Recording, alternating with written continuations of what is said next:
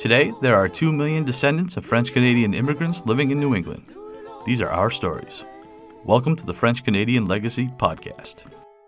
Venez tous jeunes filles et garçons, je vais vous raconter l'histoire de notre immigration ici au USA, de grands aventuriers de pays étrangers. This is the French Canadian Legacy Podcast. I am Jesse Martineau.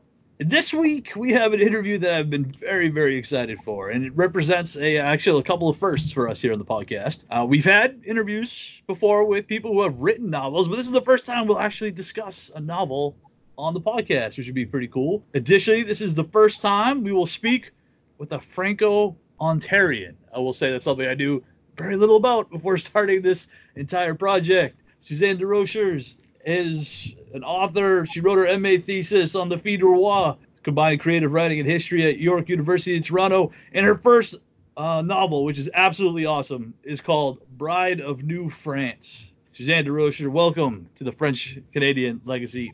Thanks, Jesse. Thank you very much for finding me and making this happen. this is great. I've been listening to some of your uh, other podcasts, and they're really good.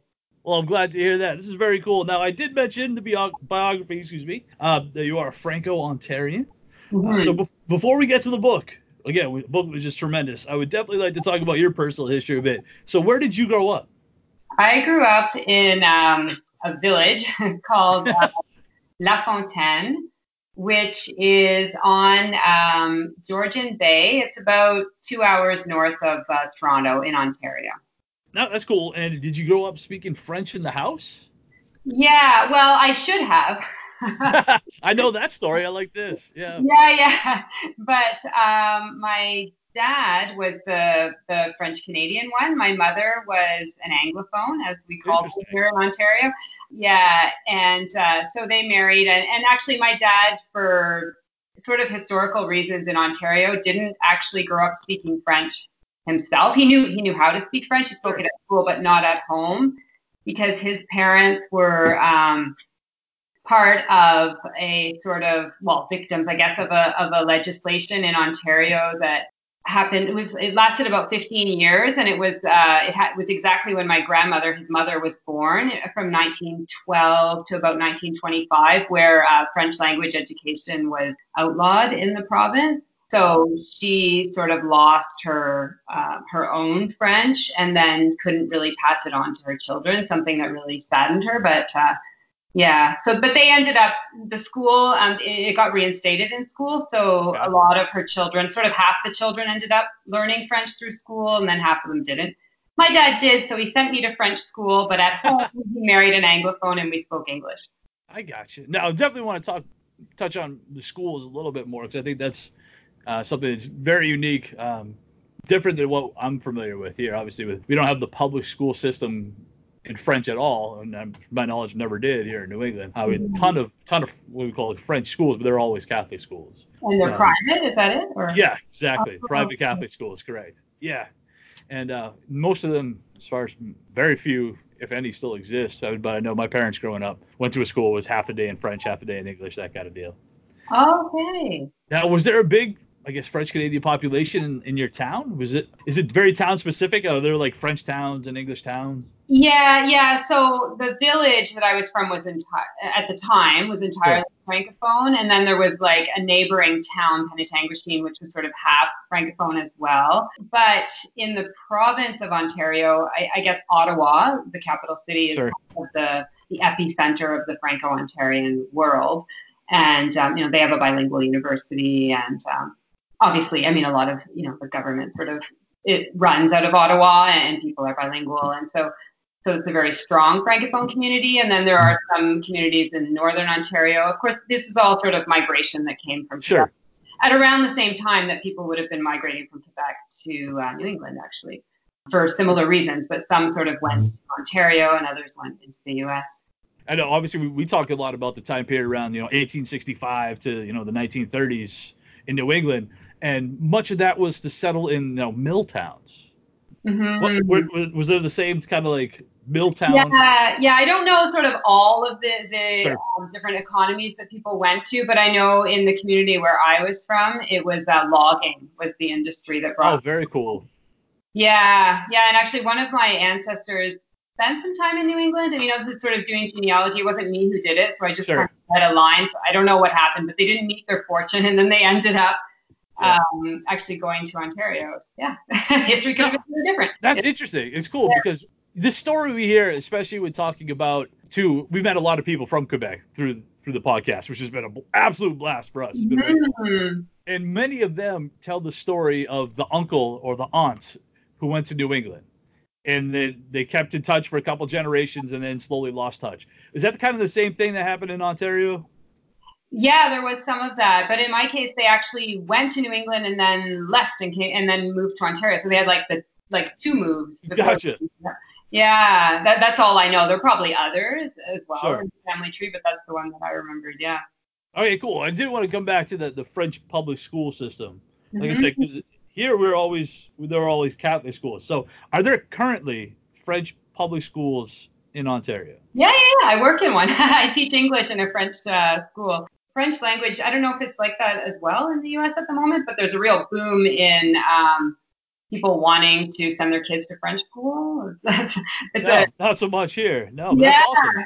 Interesting. Yeah. So um, I guess the idea being that, you know, you'll get better jobs if you're bilingual in Canada.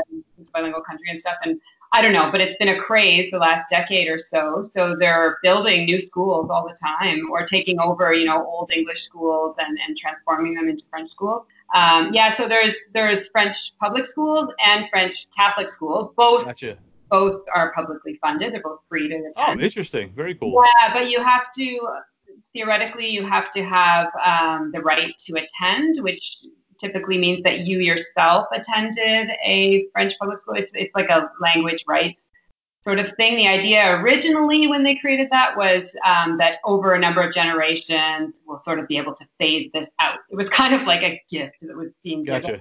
sort of. But in fact, it hasn't happened that way because they also make exceptions and then they let you know anglophones in, and it's just actually really expanding. Gotcha. That's Mhm. super fascinating. So Yeah, is is it province has a different set of legislation. sure? Some don't have French schools, I guess, but and but most do, and then they have different rules of who can go in and who can. But in Ontario, that's how it works. Now, do they have different school boards? Yes.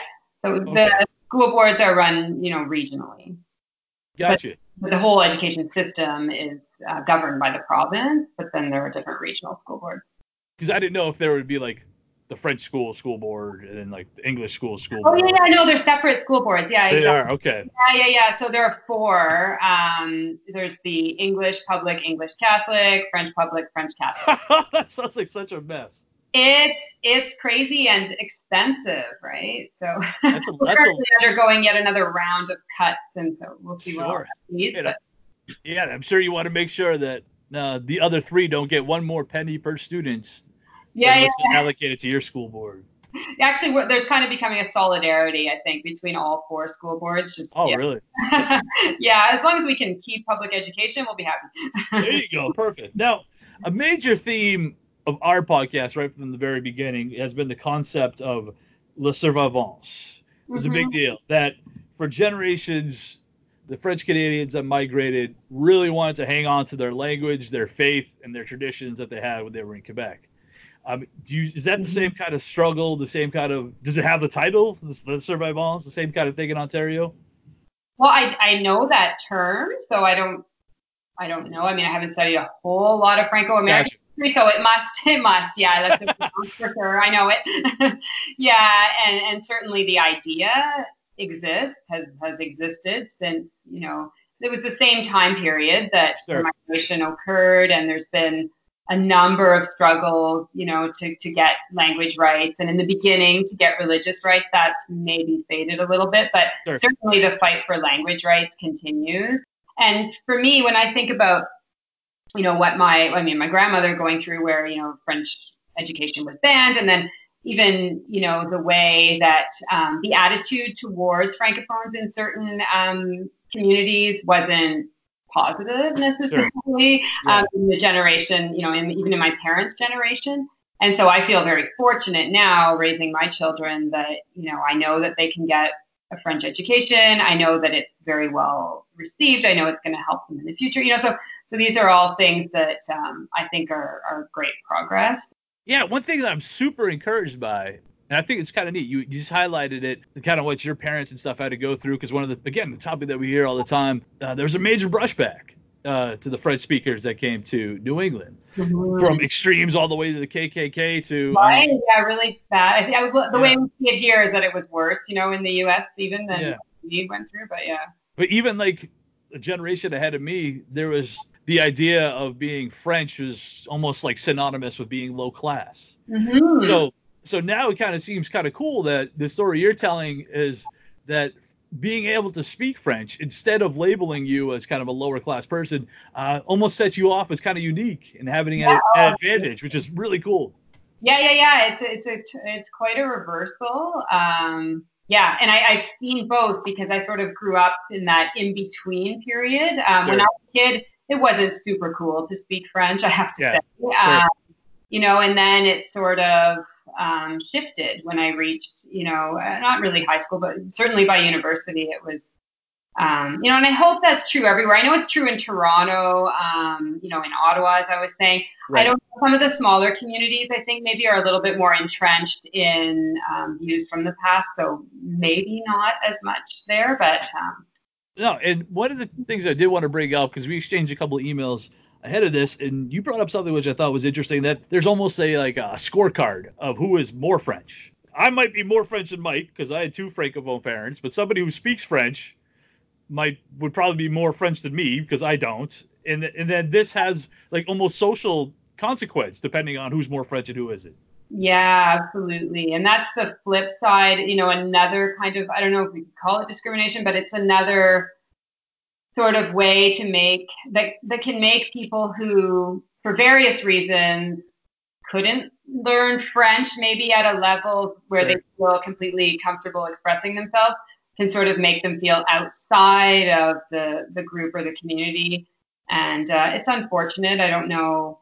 I mean sometimes people you know maybe didn't make the efforts they needed to make and, sure. and, but but are certainly cases where they would have wanted to but for various reasons couldn't and uh, and so it's unfortunate i think to kind of judge people or ostracize people on those grounds but yeah I, I, definitely it happens yeah, it's, that kind of thing is, seems kind of super frustrating from my perspective because I don't see anything productive accomplished mm-hmm. by having by having a scorecard of yeah, okay, well you uh, you check three French boxes, therefore you're more French than this guy who only checks two French boxes. That seems yeah, yeah. Or I mean, it, because in Ontario, you know, there are some, especially in the Ottawa region, you know, people who can speak French, you know, just as fluently as people in Quebec. Sure. You know, and then but then there's a whole spectrum away from that, you know, and so there can be this sort of hierarchy of you know whose French is is better, is more native speaker, and right yeah. And I find that, it, that you bring up Quebec. I think the relationship, at least the minimal I know about the relationship between the Franco Ontarians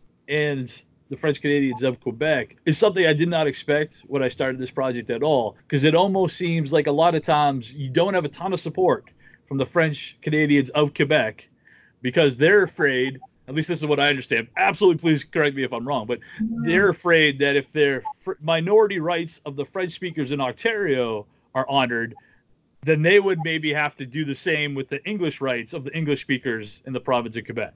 Mm-hmm. There is that for sure. And then I think there's just this among people who have sort of strong nationalistic feelings in Quebec, sure. there's this need to perpetually identify as the kind of linguistic victim and when you sort of open up and say, okay, you know what, there are people who maybe don't speak perfect French, who are maybe half Anglophone, but who also, you know, feel that they belong to this culture as well, sure. that sort of puts into question, um, you know, some of that story that's that's you know being reinforced all the time, and uh, that's I feel that there's a sort of hesitancy there, and then there's just a lot of people who simply don't know or don't know that there are sort of you know, 600,000 people in the neighboring sure. province.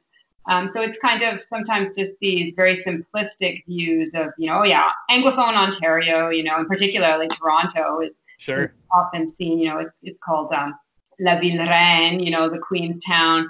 you know, and and so to think that oh yeah, there are you know thousands of francophones in Toronto who you could identify with, but often you know we don't. So yeah, it's it's complicated, and you know I go to Quebec all the time, and Sure. I have friends, I have family there, and so I I feel like I kind of skirt both those worlds, and and that's an interesting place for me. But I see sometimes that you know there's there's quite a divide.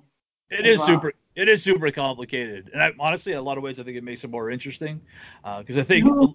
a, a lot of the uh, Franco Americans, especially those who don't know a ton about their personal history, all they know is you know they had a meme growing up. That's their knowledge of you know their Franco American roots. Uh, I think they just envision when they think of Canada to the north, all the French people live in Quebec, and they only speak French there, and everywhere else only speaks English. It's kind of like the Mhm. very basic idea and obviously the reality is is extremely more complicated than that. Mm-hmm, mm-hmm. It's awesome. I mean, because you have, you know, New Brunswick and Ontario, particularly because they're neighboring Quebec. I mean, obviously. Sure.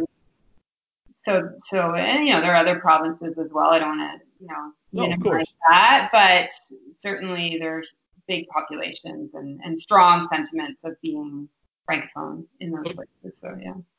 Okay, well, I'm pretty sure we could talk about this forever, but we got to move on to the really awesome book, Bride of New France. Mm-hmm. And it, the book, it's a novel, historic novel, which is really cool. And it, your novel follows a young woman. I hope I could get her name, Laurie Beauséjour. How did I do? Yeah, Laure Beauséjour. Yeah. Laurie Beauséjour. Okay, cool. And she's a fille du roi. And what I think is really neat, fr- from my perspective, when I was reading it, it follows her from before she even arrives in Canada. So it's, the story starts in Paris, which is super neat. Follows her in her trip uh, across the Atlantic, so her life in Canada. But before we get too far, um, I want to make sure everybody at least knows what are the who were the filles du roi. hmm So they were women um, who were sent by the French crown um, in the 1600s. So most of them arrived in a 10 year period from 1663 to 1673. And there were, uh, in that 10 year period, there were close to a thousand, about 900 women who were sent um, from France, largely from Paris. Over half of them were sent from Paris to basically populate uh, what was then called New France, so the, the region of uh, current day Quebec, because there were men in, in and some religious people who were in Quebec at the time, but there were very few women, very few couples who were sort of, Sure. you know, children and settling the land. It was sort of men who were there for the fur trade and then religious people who were there to convert um, the indigenous people or, you know, who had other sort of ambitions. Yeah, but there weren't sort of families that were settling. And the crown decided, you know, we, we want to settle this land. I think they were starting to get nervous because of what was happening to the south with, with the English. And uh, they sent women over. Yeah, and that's what that was the basic sort of premise for the novel. Sure. And then what made you decide that you were going to follow a specific fille du and her, tell her story? Hmm So I guess I wanted to um, to sort of challenge the the narrative that existed um, in in Quebec and, and even French Canadians. You know, the sort of narrative that I got growing up about the Filles du Roi, which was that they were sort of happy, willing participants in this uh, effort to populate the land Sure. and I sort of wanted to well first of all just to see was it true you know and and to Right. kind of investigate like well how how did it happen and and where did they come from and what were the circumstances and what did they encounter and you know so when I started doing the research I soon realized that um, actually it wouldn't for many of them have been uh, a positive experience at least the, the, the process of getting from France and sort of the early months or years of, of Sure. into uh, Canada would have been pretty harrowing. And I, I sort of decided that, you know, I want to write a book about that period, you know, not sort of the whole life all the way until they died, you know, in Canada, but sort of just looking at that period of migration. So I think a lot of our listeners um, will be familiar with the Filles du Roi because you know a lot of them you trace their ancestry back to a Filles du Roi. That's kind of like a big deal. That kind of like gives you uh, some cred. If you, the, the, you're a French Canadian, you can trace, chase it all the way back to a Roi. Uh, so I think we know the story, but the story we get, I think, starts when they arrive in uh, Canada. So when they, you know, get off either in Quebec City or Trois-Rivières or Montreal, that's kind of like the story we know. Well, I think a novel was super, super interesting, at least for me, was because it started in Paris. At a major location early on in that novel is a place, and I hope I'm going to give anywhere close pronouncing this correctly, the Salpêtrière. How did Hmm. I do? Yeah, Yeah. yeah. Yeah, yeah. No, so what is this location? What is it about? And how did you research this place? What it must have been like during the time of when your main characters were there? Well, that place is just fascinating from a Western history perspective. So I was like, wow, when when I sort of heard that so many of the women came from there. First of all, it told me, okay, this wasn't good. Sure. and then secondly, I was like, wow, what a fascinating connection to an institution that's so symbolic in the West. I mean, well, for one thing, Lady Diana died there but also, um, you know, Michel Foucault, when he wrote about um, Le Grand Enfermement, you know, that was the place he was writing about because it was sort of the first huge place of incarceration for the poor. And, um, you know, and that's where these women were taken from largely. So for me, I was like, wow, what a, what a horrible place, but, but how interesting that that they escaped for one thing in a way but then you know what did they escape to i don't know but but just what an amazing connection to um to european history you know and i think that's Sure. often like quite separate right you know there's european history and then there's north american history and there's sort of Right. they don't always meet and so for me it was a really interesting place and, and the fact that the building is still there and it's so horrible and magnificent at once and and um, yeah so i spent six months in paris so that I could, um, you know, read through the archival material. And so that's where I sort of found, you know, what daily life was like for the women. Um, you know, there were some records of women being recruited, the letters that were being written asking for women from the institution, you know, that sort of thing. For me was was fascinating, and, and that kind of formed like the first uh, part of the book. Sure. Now, how much say or how much f- free choice did those who ended up on this boat have? from my research and my opinion, um, very little. You know, it was you're you're we're, we're being asked by the crown to provide a certain number of women, and these are the women that we've designated. Now, whether a few of them were able to say no, not me, her, possibly. But beyond that, I mean, they didn't have a choice because these women were destitute. They were the lowest of the low. You know, they were living among people who were physically ill, mentally ill whatever they sort of got sent is where they went. And so that's um, but that isn't something that is necessarily in the mainstream narrative about the filles du roi Right, uh, of course. always look good or, or we don't sometimes want to think of our ancestors that way. I don't mind but some people seem to have this idea that they want to have you know some glorious tale of you know but yeah, unfortunately, there there were a number, if not most, of the women that would have been forced to uh, to come over. Something I found interesting was Lori's impression of what Canada would be like before she even left. Like there was an expectation, Mm. and I'm and I'm curious to know before they even got on the boat, somebody who these poor from Paris, what would they have known about Canada? What what would they have known about what they were walking into? Yeah, well, what they would have known primarily would have come from the Jesuit Relations, which was the most read book in in um, France at the time. I read, you know, I mean, somebody would read it and a hundred people would sit around, you know, Sure. sort of thing. But it was, um, and that was the tale of sort of indigenous people not wanting to convert and torturing priests and all of this sort of stuff that the Jesuits the Jesuit priests were sending back in their writings about, and then also about the climate and about, you know, the insects and the forests and, you know, all of these extremely difficult things. So it was seen that only crazy religious zealots would choose to go there, right? And and for others, it was it was sort of a, you know, or sort of fur trading adventurers who were super desperate and had no other means to support themselves, and so they went and did this to, in the hopes of you know gaining some kind of wealth. So for, Sure. for women, I mean, there was no way they would have said yes. Well, I'd like to go there and family, like Yeah, right. yeah, You talk a little bit about also, which I think is kind of cool, the voyage itself.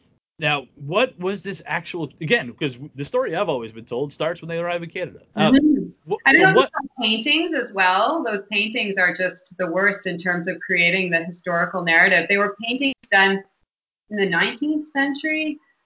The Filles du Roi getting off the boats wearing these big gowns. Right. Yeah. Yeah, and of course that would have been the furthest thing from the truth. A because they didn't own gowns, and B because they would have been emaciated, you know, ill by the time they they hit land. They wouldn't have been these like elegant ladies stepping off the two month journey across the ocean. So. I guess that's the thing. It, it, it, took two months to make the trip. Yeah. That's yeah. and when they arrived, and one of the things again that I hadn't really given much thought to be honest uh, prior to reading uh, your book is that uh, the character, your main character, um, has significant interaction uh, with Native Americans.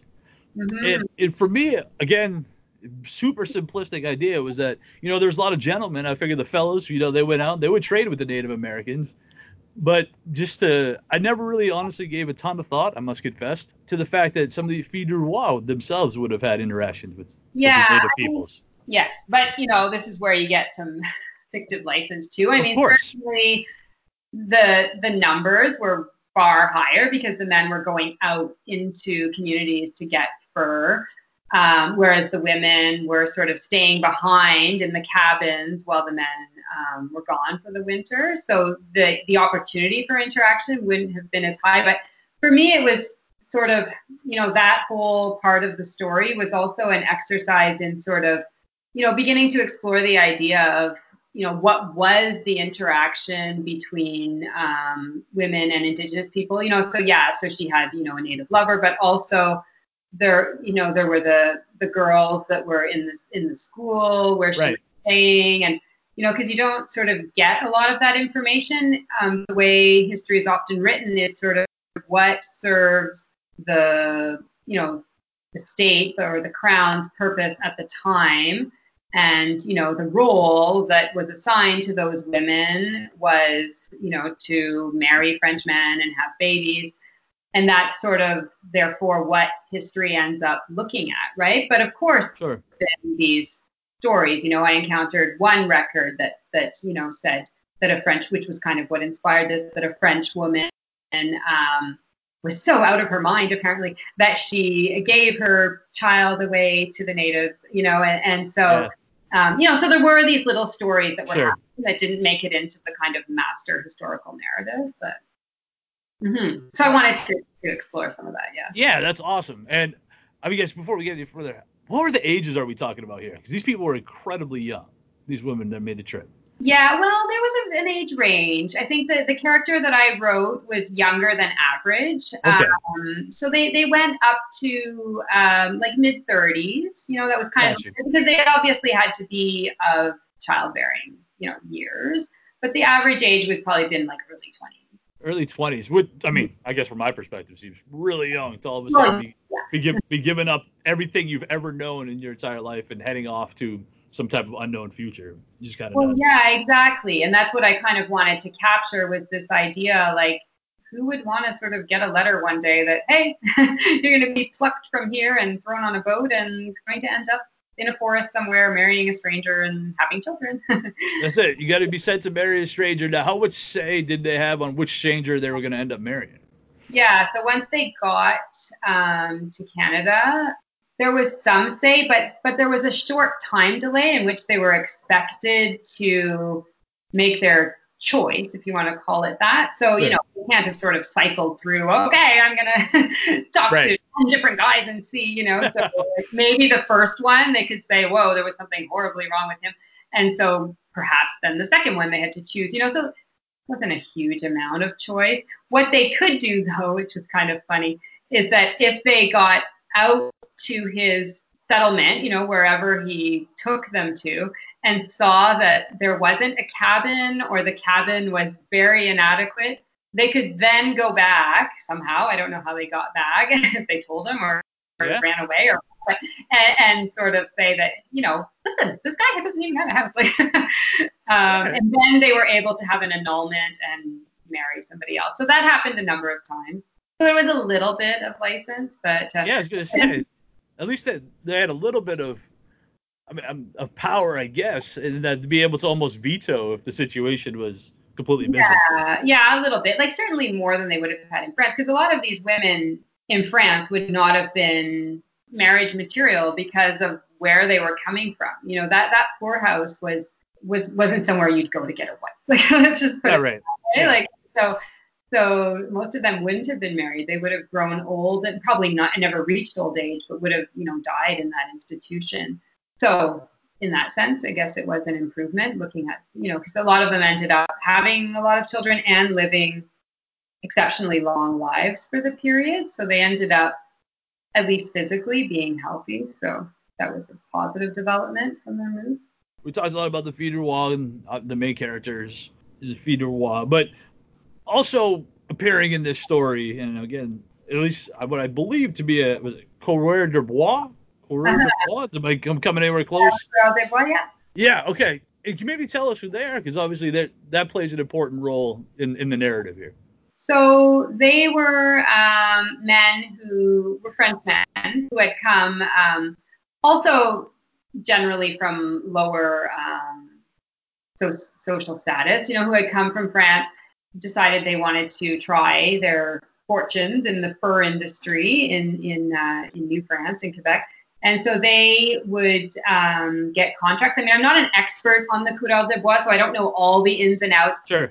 Because some that were legitimately hired by the crown, and then there were some who were kind of doing it as a sideline, and the crown was always trying to prevent them and apprehend them and stuff. So I don't know exactly, but the ones who were legitimate were um, given contracts and they would um, go out into indigenous communities and um, trade goods for fur and sure. come back with the fur and, and then it would go off to France and they would make uh, often hats out of uh, beaver pelts particularly but other furs as well.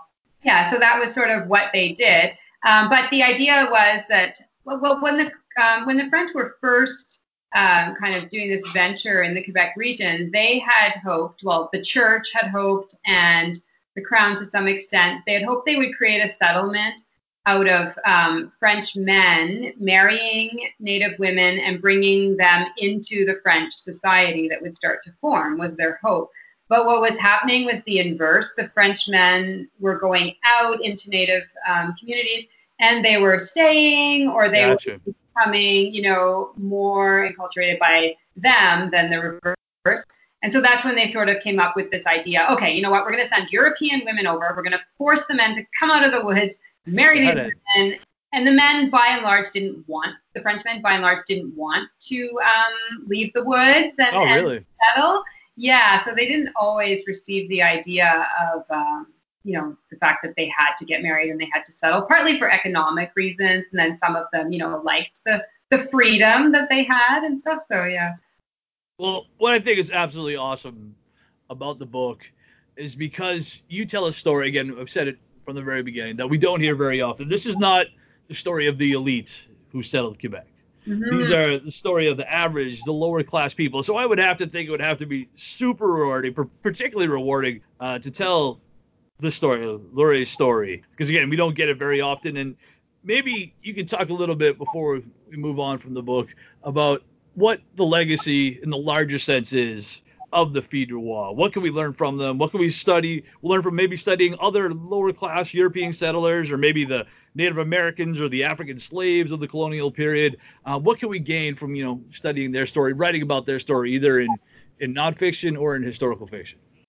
If we can sort of let go of the idea that you know it was only the elite that had the worthy story and and you know yeah. the worthy lineage and, and, sort of all of that and embrace the idea that you know there were a lot of people who were here. You know as you mentioned i mean yeah there were the lower class europeans but also obviously the slaves that were brought over. There were you know the indigenous people that were already here. And sort of looking at all those stories to create a kind of a new society that's you know more egalitarian rather than just trying to reproduce the the European model you know on a new territory and uh, yeah so that's that's kind of my you know bigger sure. vision things but yeah it's one small story in that but Well, this has been awesome. Thank you so much for the conversation. Now, what is next for you? Yeah, well, actually, I'm working on a second novel. It's been a little slow because I have had three children, and so good for you. Uh, yeah, but um, but yeah, but I, I'm working on it, and it's kind of you know it's getting getting towards the end phases, and it's uh, actually looking at the conflict between the French and the Iroquois. Oh, wow. And yeah, and it's sort of got interested in that when I was writing Bride of New France because I was encountering the Iroquois so much in the records written by French people in such a negative way. Um, you know, they were seen as these horrible, violent barbarians that were destroying, you know, our colony and, and, sort of all of this. And and it it it didn't ring true for me as I was reading it, you know, sure. years later. And so I kind of wanted to explore that a little bit more. And and so I've, I think I've come to learn quite a bit about, you know, the Haudenosaunee people and and um, actually in in upstate New York as well. And sure. uh, and so I'm I'm kind of writing the story of um, there there was a, a, a massacre that occurred in Quebec that was led by the Iroquois, and it's always been sort of talked about in a vacuum. But when you do the research, you see that oh, there was a whole lot that led up to that really horrible um, things that the French had done. And so it's kind of a book that exposes a bit of that and, and sort of looks at that dynamic. And so, yeah. well, that's super interesting. When is that going to be? When is that going to be available? You think? Yeah, hopefully next year. I, I think right. um, towards the end. Yeah. Very cool. So when that's available. That means you're gonna have to come back on the podcast. Yeah. Well, thank you so much for again finding me and having this talk. It's been really nice. This has been awesome. Again, my guest is Suzanne DesRochers. The novel is Bride of New France. I got to absolutely thank my sister Monique, who bought it for me, gave it to me, told me I had to read it. So that's what led to this whole thing. So, again, thank you so much for coming. If somebody wants the book, where should we go? Where should we send them? Yeah, Amazon. Oh, God. I should say something better than that, right? It's fine. We'll just go with that. You're awesome. So, yeah, we'll put a link to make sure everybody can easily get access to it. Thank you so much again for joining the podcast. All right. Thank you. Now our fathers look at us and sigh with despair to think that everything they love we simply do not share. But the spirit never dies, our culture will survive. Each of us must choose how much to keep alive. Each of us must choose how much to keep alive. Special thanks to Josie Vachon for providing the music. You can find more about her at josievachon.com. This podcast was produced and edited by Mike Campbell. If you have any questions or comments, please email us at fclpodcast at gmail.com. You can also follow us on Facebook, Twitter, and Instagram at FCL Podcast for more information about the topics discussed. If you enjoyed the show, please subscribe and leave us a review on iTunes or wherever you listen to this episode. Malheureux.